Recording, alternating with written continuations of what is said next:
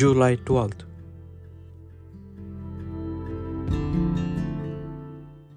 Wednesday of week 14 in ordinary time. A reading from the book of Genesis. When the whole country of Egypt began to feel the famine, the people cried out to Pharaoh for bread. But Pharaoh told all the Egyptians, Go to Joseph and do what he tells you. There was a famine all over the world. Then Joseph opened all the granaries and sold grain to the Egyptians. The famine grew worse in the land of Egypt. People came to Egypt from all over the world to buy grain from Joseph, for the famine had grown severe throughout the world. Israel's sons, with others, making the same journey, went to buy grain. For there was famine in the land of Canaan. It was Joseph, as a man in authority over the country, who sold the grain to all comers. So Joseph's brothers went and bowed down before him, their faces touching the ground.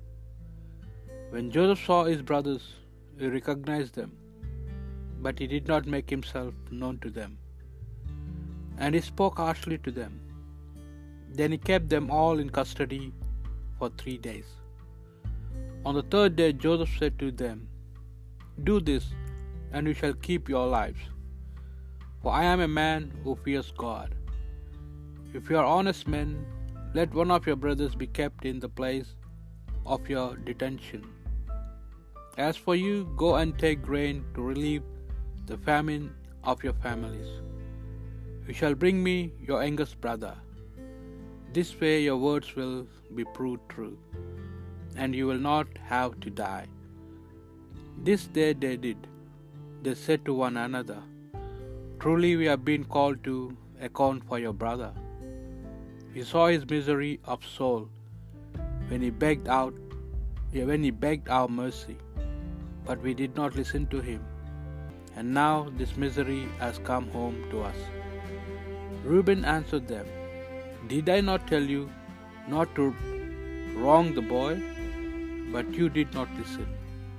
And now we are brought to account for his blood. They did not know that Joseph understood, because there was an interpreter between them. He left them and wept. The word of the Lord. May your love be upon us, O Lord, as we place all our hope in you. Give thanks to the Lord upon the harp. With a ten string lute, sing him songs, or sing him a song that is new. Play loudly with all your skills. May your love be upon us, O Lord, as we place all our hope in you. He frustrates the designs of the nations. He defeats the plans of the peoples. His own design shall stand forever, the plans of his heart from age to age. May your love be upon us, O Lord, as we place all our hope in you. The Lord looks on those who revere him, on those who hope in his love, to rescue their souls from death, to keep them alive in famine. May your love be upon us, O Lord, as we place all our hope in you. A reading from the Holy Gospel according to Matthew. Jesus summoned his twelve disciples and gave them authority over unclean spirits, with power to cast them out and to cure all kinds of diseases and sickness. These are the names of the twelve apostles.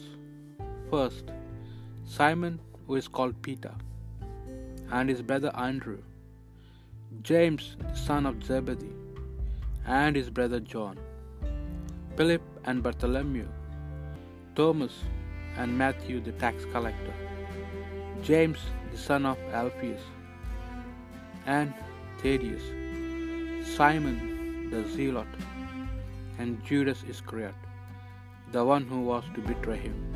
These twelve Jesus sent out, instructing them as follows Do not turn your steps to pagan territory.